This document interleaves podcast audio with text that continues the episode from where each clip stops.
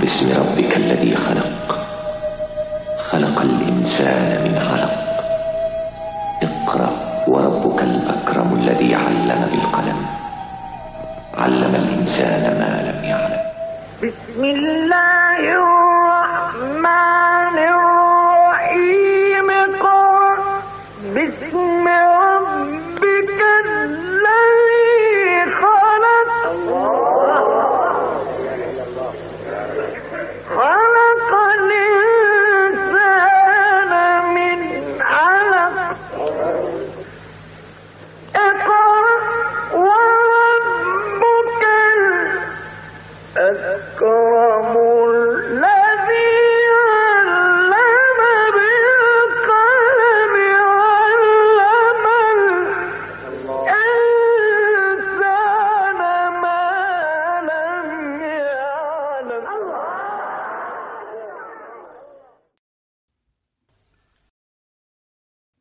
بسم الله الرحمن الرحيم. قل يا أيها الكافرون لا أعبد ما تعبدون ولا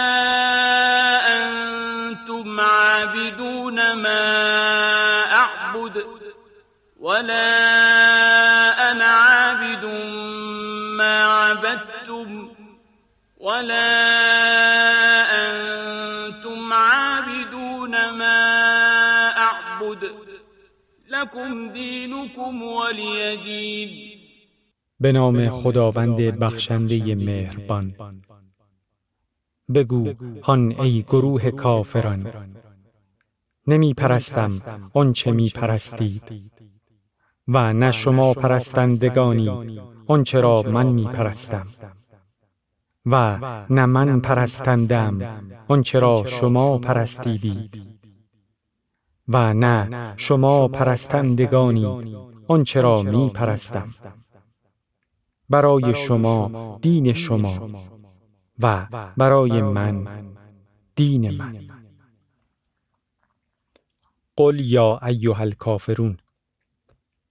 این امر قل فرمان اعلام از جانب خداوند است تا مخاطبین کافرین متوجه شوند که آن حضرت واسطه ابلاغ است. و نظر و مسلحت شخصی او در اجرای این امر دخالت ندارد و تا یکسر امیدشان از هر گونه سازگاری درباره یگان پرستی قطع شود. یا ایوه ندایی از دور به نزدیک و هوشیار کننده چنان که گویا ندا دهنده به مردمی گول و دور از حق ندا می دهد و نزدیک می شود و برمیانگیزد تا شاید هوشیار گردند و به خود آیند. کافران مورد ندا همانها بودند که در کفر خود آنچنان پایدار ماندند که دیگر به ایمان و برگشتشان از کفر امیدی نبود. بیشتر اینها سران قریش و پاسداران بتها بودند که برای نگهداری معبود و مطلوب خود و بازداشتن دایی توحید از دعوت همه قوای خود را به کار بردند و هر وسیله‌ای که داشتند به راه انداختند و از هر دری در آمدند و چون توفیق نیافتند پیشنهادهایی برای سازش نمودند. گویا آخرین پیشنهادشان چنین بود که یک سال بودهای آنها پرسته شود و سال دیگر خدای یکتا. بعضی گویند چون آن حضرت این پیشنهاد قریش را نیز رد کرد و روی سازش نشان نداد گفتند پس بیا پیکر یکی از این خدایان ما را استلام نما یعنی به آنها دست بکش پس از آن تو را تصدیق می نماییم و خدای تو را می پرستیم. آن حضرت در برابر این پیشنهاد تحمل نمود و فرمود بنگرم تا از جانب پروردگارم چه دستوری می رسد. سپس این سوره نازل شد و آن حضرت صبحگاهان به مسجد الحرام رفت و بالای سر انبوهی از اشراف قریش ایستاد و این آیات را بر آنها تا به آخر خواند. قل یا ایها الکافرون قل يا أيها الكافرون لا أعبد ما تعبدون ولا أنتم عابدون ما أعبد. بعد از آن نداء ممتد لا اعبد خبر از آینده است که کافران در انتظارش بودند. تا شاید و به هر صورت پرستش خدایان آنها را بپذیرد. تعبدون نیز خبر از آینده و دلالت دارد به استمرار و بقای آنها در پرستشی که داشتند. ولا انتم جمله اسمیه و به جای ولا تعبدون دلالت بر ثبات و دوام آنها در پرستش ننمودن معبود به حق می نماید. ما در ما تعبدون اشعار به نامشخص و ناشاعر بودن معبودها و ابهام در اندیشه و عبادت عابدها دارد و در ما اعبد به جای من اعبد نیز. برای این است که خدای یگانه و معبود به حق در اندیشه آلوده آنها نامفهوم و مبهم بوده است و شاید ما برای تعظیم یا تقابل آمده ولا انا عابد ما عبدتم. ولا انتم عابدون ما اعبد. ابتدای این آیه یعنی ولا انا عابدون تأکید و تکرار معنای لا اعبد و ما تعبدون به صورت جمله اسمیه است. تا ثبات و پایداری آن حضرت را در اعراض از هر بت و رد هر پرستشی جز پرستش خداوند و هر سازشی که در این باره مکرر پیشنهاد شده بود اعلام نماید و تکرار ولا انتم عابدون نیز پایداری و ثبات آنها را در عبادت بدهای خود و ناپذیری عبادت خدا را از جانب آنها می نمایاند. ربنا یا ربنا ربنا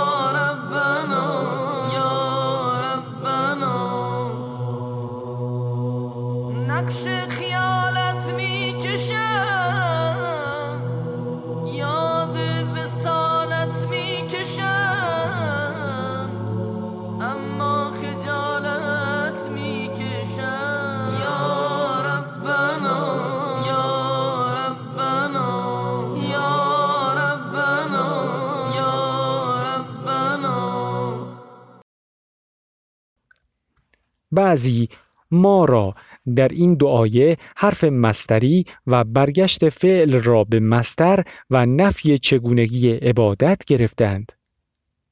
نه من عبادت کنندم به سان عبادت شما و نه شما عبادت کننده اید به سان عبادت من.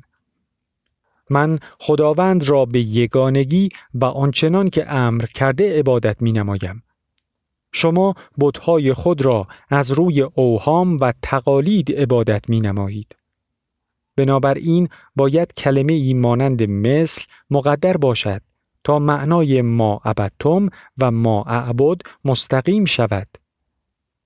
این توجیه و تقدیر که با ظاهر و مورد نزول این سوره ناسازگار است برای رفع تکرار معنوی و لفظی می باشد که در این چهار آیه آمده است. با اون که اعلام به یگان پرستی چون اصل اولای ادیان آسمانی و دعوت پیامبران است هرچه بیشتر باید به آن تأکید شود. آن هم در مقام اعلام رسمی به سران کفر و شرک مکه و پس از آن پیشنهادهای مکرری که در این باره دادند و از آن حضرت روی سازش خواستند.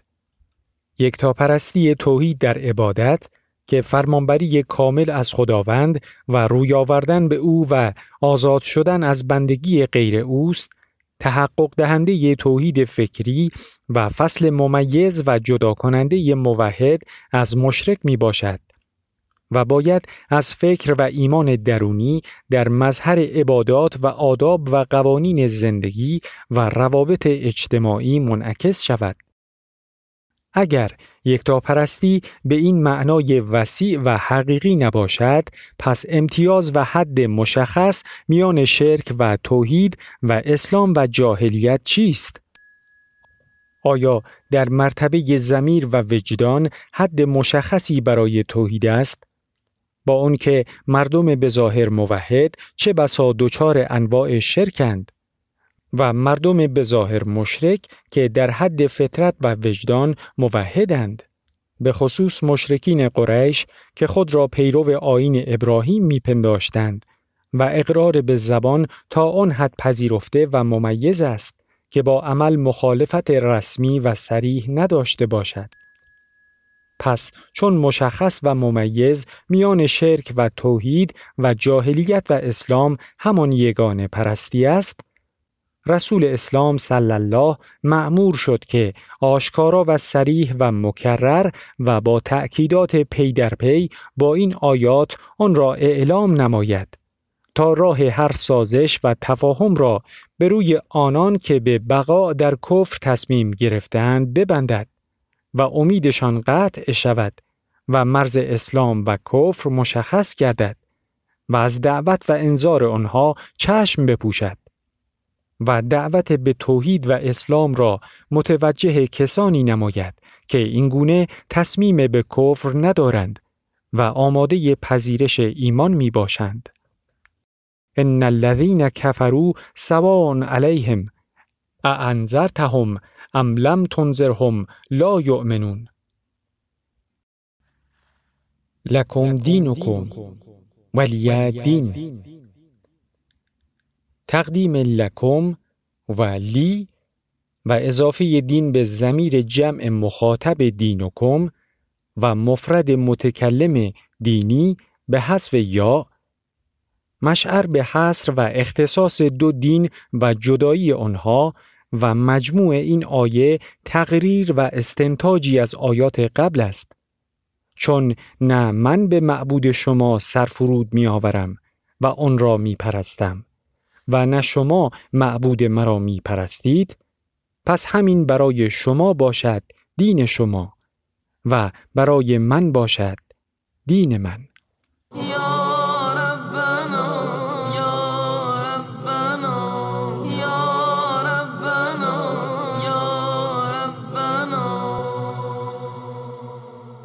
چون مرز و فاصل دین حق یگان پرستی است و دیگر احکام و فروع شاههای آن می باشد، همین که این مرز مشخص و معین گردید دیگر سازش و تفاهمی در میان نخواهد بود. سازش و مسالمت و تفاهم در مذاهب و مرامهایی راه دارد که با امیال و آرزوهای بشری ساخته شده و مرز مشخص و محدودی ندارند. نه آین خدایی که حدود و مرزهای آن را وحی تعیین و اعلام می نماید و سرچشمه آن کوسر است. طول آیات این سوره به تقریب یکسان است.